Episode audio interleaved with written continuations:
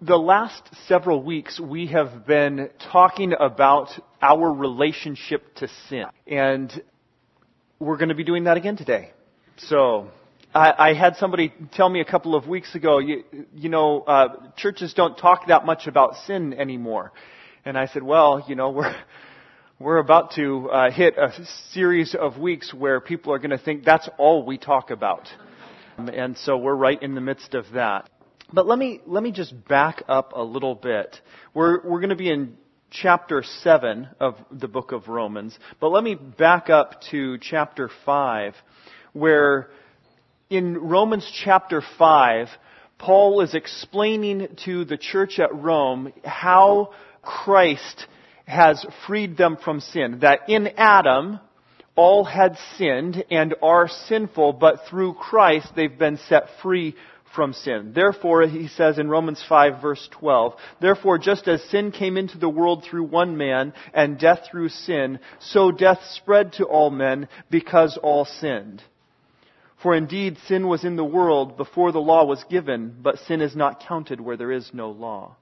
Yet death reigned from Adam to Moses, even over those whose sinning was not like the transgression of Adam, who was a type of the one to come. Then he says in verse 15, But the free gift is not like the trespass.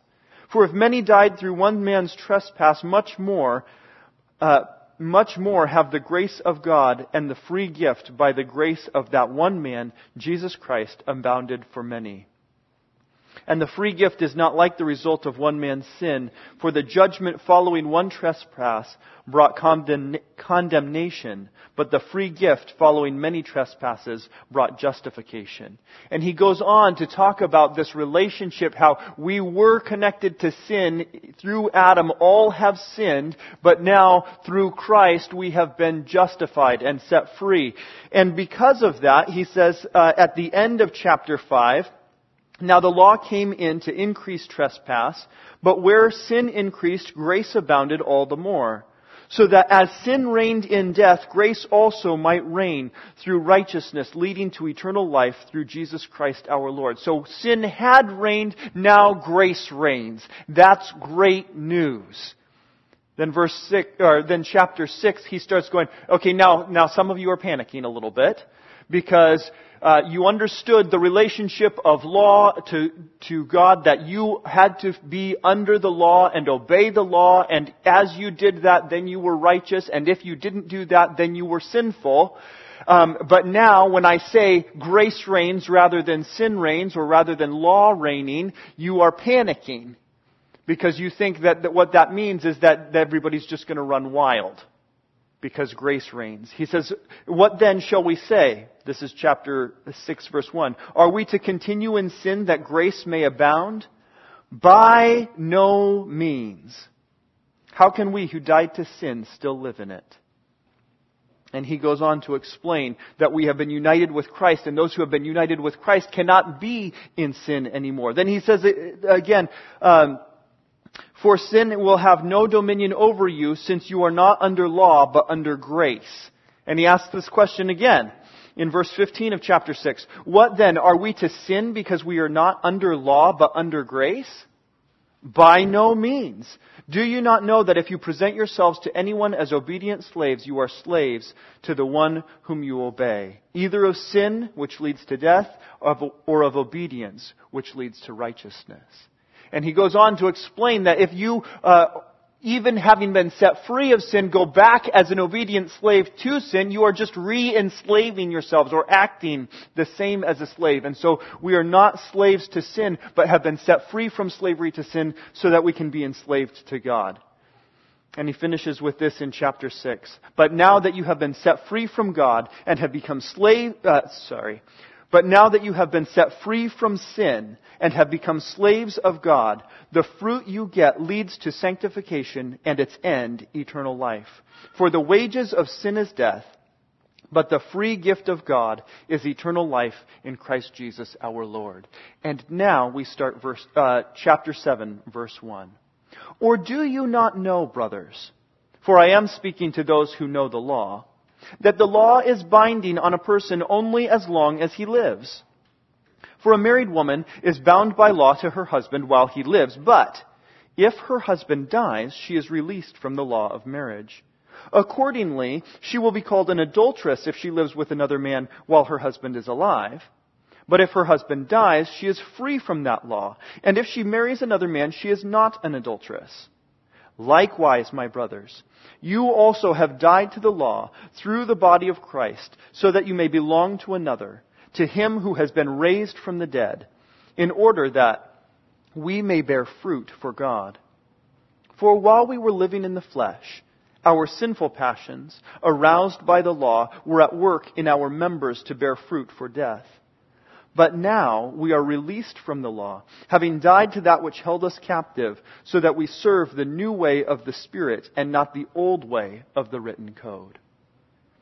He starts this off, uh, or do you not know, brothers? And he, now the reason that I'm calling you brothers is because I'm speaking to those who know the law. I am writing this, he says, to, to people who are familiar with the Old Testament law.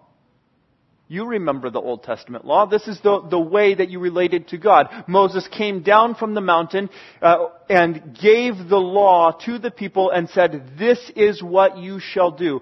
This is the way in which you are to interact with God. This is the way. He says, I'm speaking to those who, who know the law. The law is binding on a person only as long as he lives. Don't you know that? That a law is binding on you only as long as you're alive? Now, in case you don't get that, he, he, go, he goes into an illustration. For a married woman is bound by law to her husband while he lives. But if her husband dies, she is released from that law of marriage. Right? You're married. You're married until he dies. Or until she dies, if you're looking at it the other way. You're, you're married until your spouse dies. That, that, that's why when you stand at the, on, at the altar and you're doing your vows, you, what's, until death do us part, right? Until death do us part. We recognize that at that point after death, now that this is no longer binding this promise that we're making here, this covenant that we're making here, this is no longer binding after death. Then it's done, right? So he says, For a married woman is bound by law to her husband while he lives. But if her husband dies, then she is released from the law of marriage. At this point, we're going, yeah, I think we got it. And now you've given us the illustration, and so I'm pretty sure that we've got it. Accordingly, he says, she will be called an adulteress if she lives with another man while her husband is alive. But if her husband dies, she is free from that law. And if she marries another man, she is not an adulteress. At this point, aren't you going, yeah, we get it, Paul? Yeah, I, I don't think I needed the illustration. And I, I don't think I needed it to be expounded that you would, but thank you. He just wants us to be super clear. Super clear. The law is binding as long as we are alive, but once, once death happens, then that law is not even bi- not binding anymore. The relationship has changed, right? So that even this, this woman whose husband died, now she's set free. If she had gone with another man while her husband was still alive, we would have called her an adulteress. But we're not going to do that because the husband died and so it's fine. We're not going to call her an adulteress. If that's the case for the woman, what about for the man? Well, he's free, right? Completely free. It's done. Or do you not know, brothers, for I am speaking to those who know the law, that the law is binding on a person only as long as he lives?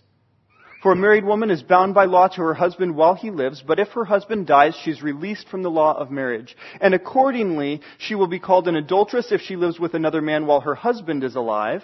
But if her husband dies, she is free from that law, and if she marries another man, she is not an adulteress. Likewise, my brothers, you also have died to the law through the body of Christ, so that you may belong to another, to him who has been raised from the dead, in order that we may bear fruit for God. He's, he's taking this whole illustration to wrap up all that happened in chapter 6. All that happened in chapter 6. In chapter 6, we had this, um, does, should sin abound, right? Should, should sin just be multiplied on top of itself? And should we just keep on sinning? By no means. Do you not know, he says in chapter 6 verse 3, do you not know that all of us who have been baptized into Christ Jesus were baptized into his death? We were buried therefore with him by baptism into death.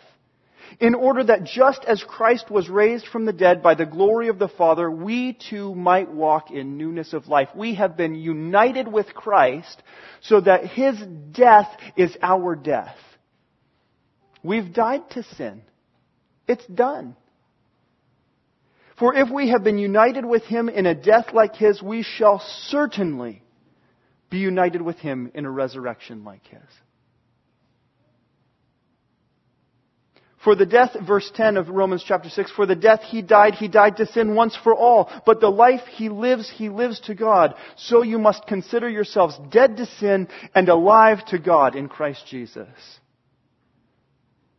And then in verse 14 of chapter 6, for sin will have no dominion over you since you are not under law but under grace. He's just rehearsing all of these things in chapter 7. He's, he's pulling them all together. This unity with Christ.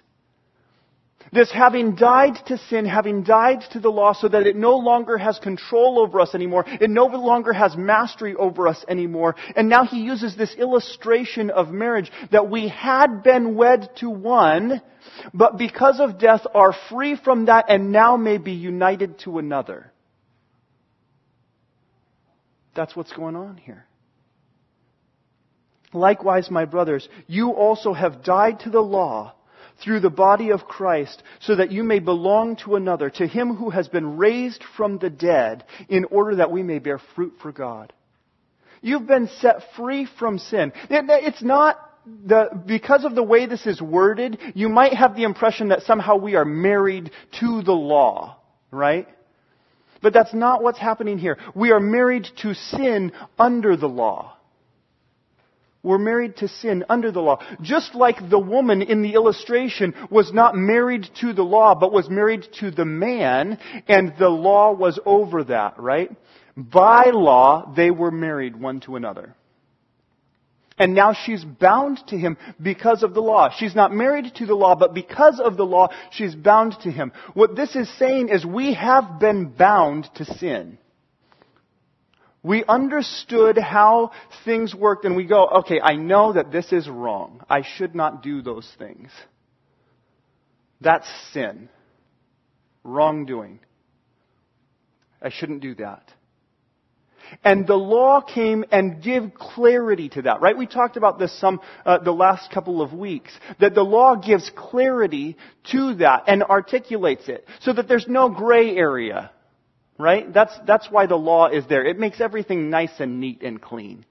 If I'm out driving on the road out here and there's no speed limit posted, then there, at some point we all acknowledge that's too fast. Right?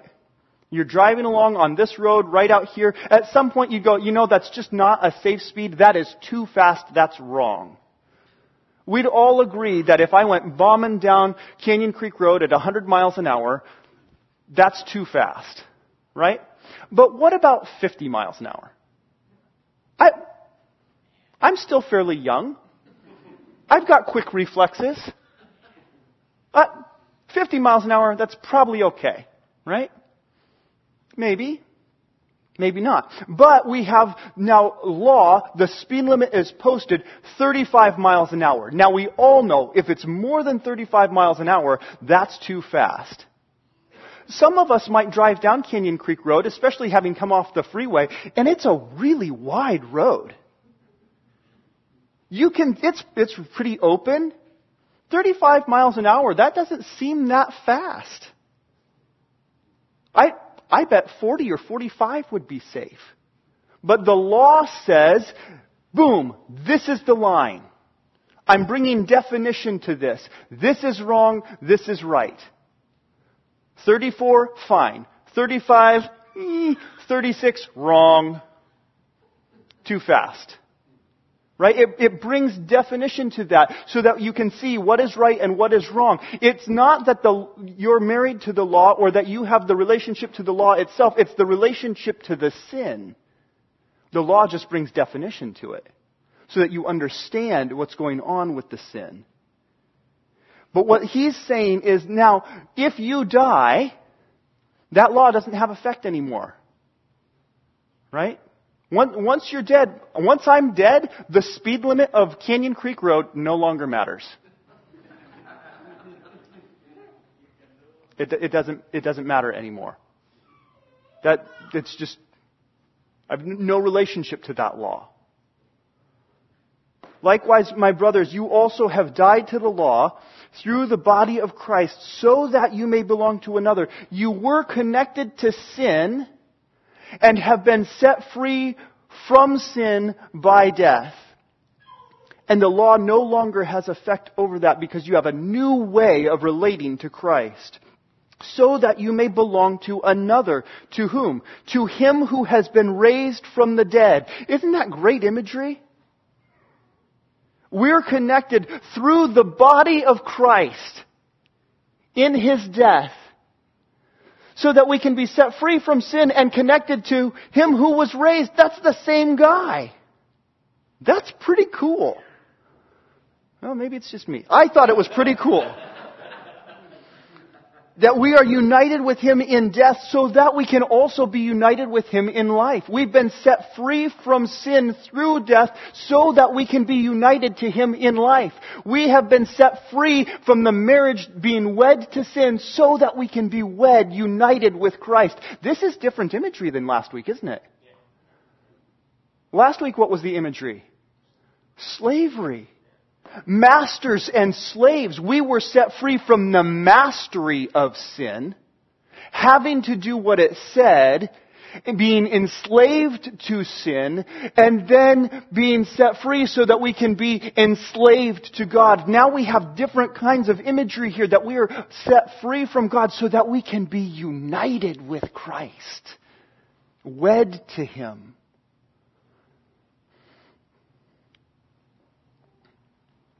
To him who has been raised from the dead in order that we may bear fruit for God. What was the purpose for which you had been set free? So that you can now be wed to him who is uh, raised from the dead and so that we might bear fruit for God. We talked about that last week too, didn't we? The way that we serve with our members, the way that we serve with our bodies, and who we serve and what we're producing. And here we have this now that we may serve God, that we may uh, be united with Him in order that we may bear fruit for God. Because, he says, for, in verse 5, while we were living in the flesh, our sinful passions, aroused by the law, were at work in our members to bear fruit for death. Now, when, when we were wed to sin, when we were living in the flesh, Right? This is not physical flesh. This is the category of when we were living according to the flesh. Not spiritually, but when we were living uh, fleshly. While we were living in the flesh, our sinful passions, the, the, that power, the urges of sin within us, aroused by the law, were at work in our members to bear fruit for death. Uh, the, the imagery here is rather sexual. I mean, you're talking about the context of, of being wed to sin, right? And when we had been wed to sin, our sinful passions were aroused, they were energized, they were excited by the law. So that, uh, so that our members were to bear fruit the offspring of that union of us with sin was for death. That's what would happen. Our union with sin would excite the sin that was within us, the passion that we have for that, so that it would bear fruit for death. There, are a, a, few different ways that this happens. The one is just sort of by um, defining it. Right? That, that it, it puts it out there. Uh, uh, let me give you an illustration. My, my kids have been listening to some things, um, audiobooks, and they, the purpose of the audiobooks is to teach my kids good morality. Things that you should and shouldn't do. And the way that it's teaching my kids to, to uh, have good morality is by showing them some bad examples and the consequences of bad examples, and then the kids in the story learning that they should do good things, right? Wonderful. It's good for my older kids. My younger kids, I have some concerns about it. And here's the reason. In order to teach my kids about the things that they shouldn't do, they're first introducing the ideas to my kids. My older kids, they already had those ideas. My younger kids, this is the first time they've heard about that kind of bickering or name calling. And I'm listening to this book, I'm overhearing it from the other room, and I'm going, uh oh, I hope they learn the lesson that they're supposed to be learning because otherwise that is a name I am definitely going to be hearing next week. Maybe later today. It is introducing to them the idea of this sin that they otherwise hadn't invented yet. There is a sense in which the law can do that. It can, can uh, introduce to you an idea that I hadn't thought of that yet. A little bit more personal of an example, my wife made biscotti that she was uh, going to be giving to some people for Christmas. And uh, I came home and she said, there's biscotti on the counter, please don't eat it.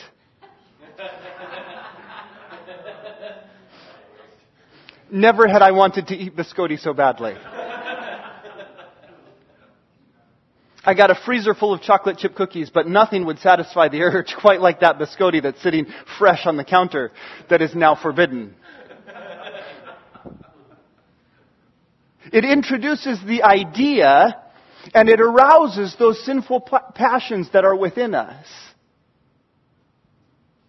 There are other times that, that it just um, energizes it that we know that we shouldn't be doing that. That This thing this object that has our attention, we know we shouldn't be doing that, but there's something about its forbidden nature that excites us about it. It's part of the appeal. It's the adrenaline rush of doing the thing that's wrong. I wonder if she'd notice if only half a biscotti was missing. The answer is yes, by the way.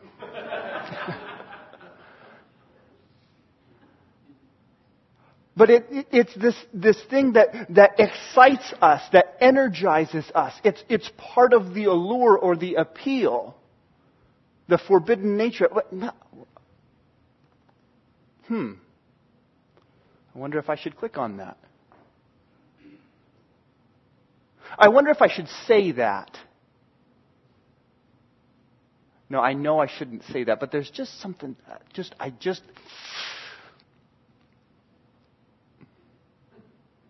I, I just want to let it, let it go. Let it fly out of my mouth unrestrained, unconstrained. There's something about the law that intensifies it.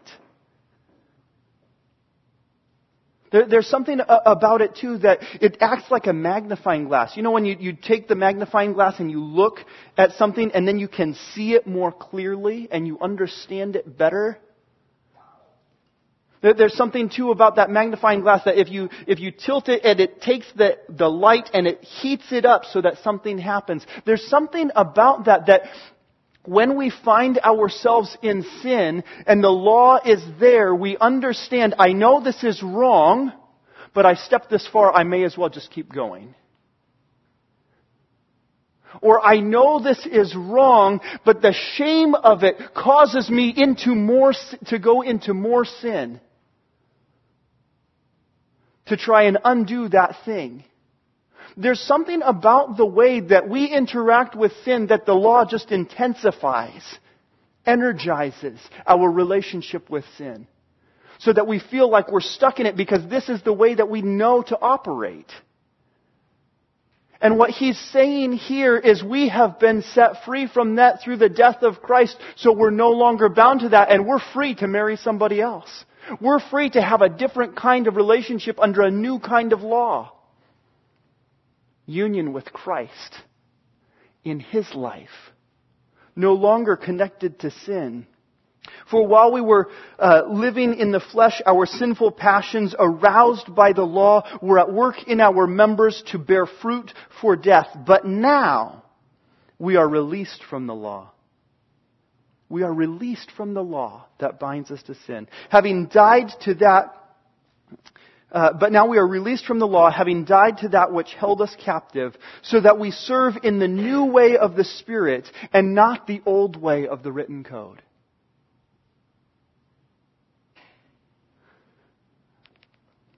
really quick, I want to read two passages for you. The first is Exodus chapter 20. This is the giving of law, of the law. God is speaking to the Israelites who he has taken out of Egypt, and he's speaking to them in, in uh, Exodus 20 verse 1, and God spoke all these words saying, I am the Lord your God who brought you out of the land of Egypt, out of the house of slavery. You shall have no other gods before me. You shall not make for yourselves a carved image, or any likeness of anything that is in heaven above, or that is in the earth beneath, or that is in the water under the earth. You shall not bow down to them or serve them. For I, the Lord your God, am a jealous God, visiting the iniquity of the fathers on the children to the third and fourth generation of those who hate me, but showing steadfast love to thousands of those who love me and keep my commandments. You shall not take the name of the Lord your God in vain, for the Lord will not hold him guiltless who takes his name in vain. Remember the Sabbath day to keep it holy. Six days you shall labor and do all your work, but the seventh day is the Sabbath to the Lord your God. On it you shall not do any work, you, or your son, or your daughter, or your male servant, or your female servant, or your livestock, or the sojourner who is within your gates for in six days the Lord made the heaven and the earth, the sea and all that is in them, and rested on the seventh day. Therefore the Lord blessed the Sabbath day and made it holy. Honor your father and mother, that your days may be long in the land that the Lord your God is giving you. You shall not murder. You shall not commit adultery. You shall not steal. You shall not bear false witness against your neighbor. You shall not covet your neighbor's house. You shall not covet your neighbor's wife, or his male servant, or his female servant, or his ox, or his donkey, or anything that is your neighbor's. And you have in the book of Exodus some more expansion on that, and in the book of Leviticus some more expansion on that, and in the book of Numbers some more explanation, and then in Deuteronomy a recapping of the whole law so that they would know for sure this is the way that you are to be a people set apart and holy for God. This is the way that you are to relate to God, for He is your God and you are His people. And the Israelites, for a very short period of time, did sort of that. They at least attempted it. To live as a people set apart and holy for God. And then they just walked away. They served other gods. They broke all of these commandments. And the Lord said, That's not okay. And here's the punishment that's going to happen because of that. Here are all of the things that will happen. Here are the people who will come in and, and uh, conquer you and drag you out of here. Here are all of the consequences of your behavior. And then he tells them in Ezekiel 36 about a hope of something to come. Therefore say to the house of Israel, this, thus says the Lord God, It is not for your sake, O house of Israel, that I am about to act but for the sake of my holy name, which you have profaned among the nations to which you came. You hear what the problem was?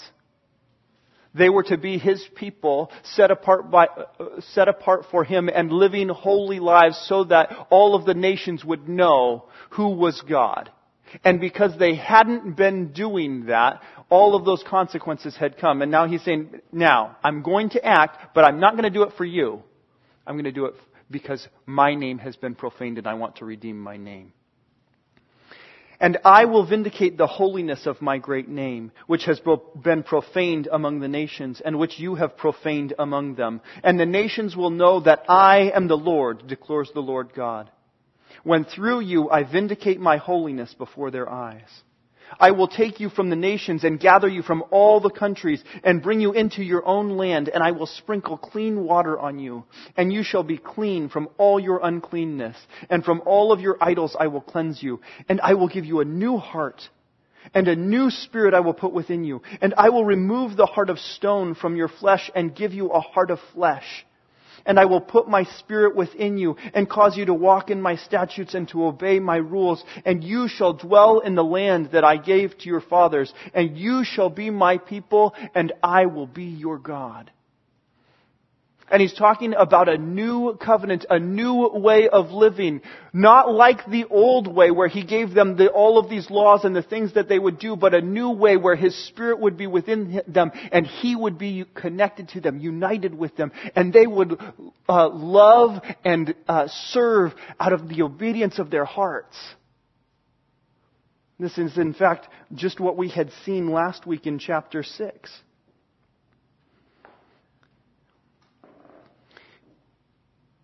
In Romans uh, chapter 6, verse 17.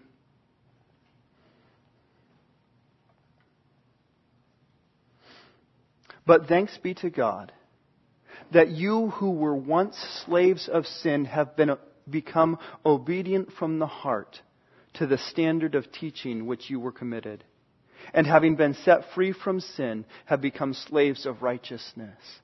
Or again, this week, in this week's passage, Likewise, my brothers, you also have died to the law through the body of Christ so that you may belong to another, to him who has been raised from the dead in order that we may bear fruit for God.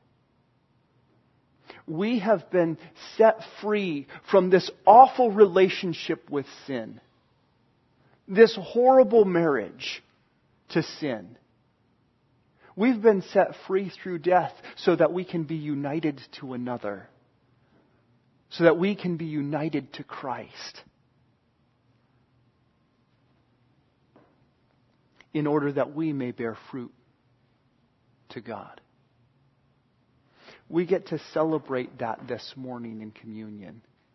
That being united with Christ in his body of flesh in his death, we are united with him who has been raised from the dead so that we may walk in a new way of life. And so if that is what you believe this morning, I would encourage you to participate with us. We have a table here in the front and one there in the back. Uh, you can come and, and get the bread and the cup, bring it back to your seats. And then after the worship team leads us in the next song, I will come back up and we will take it all together.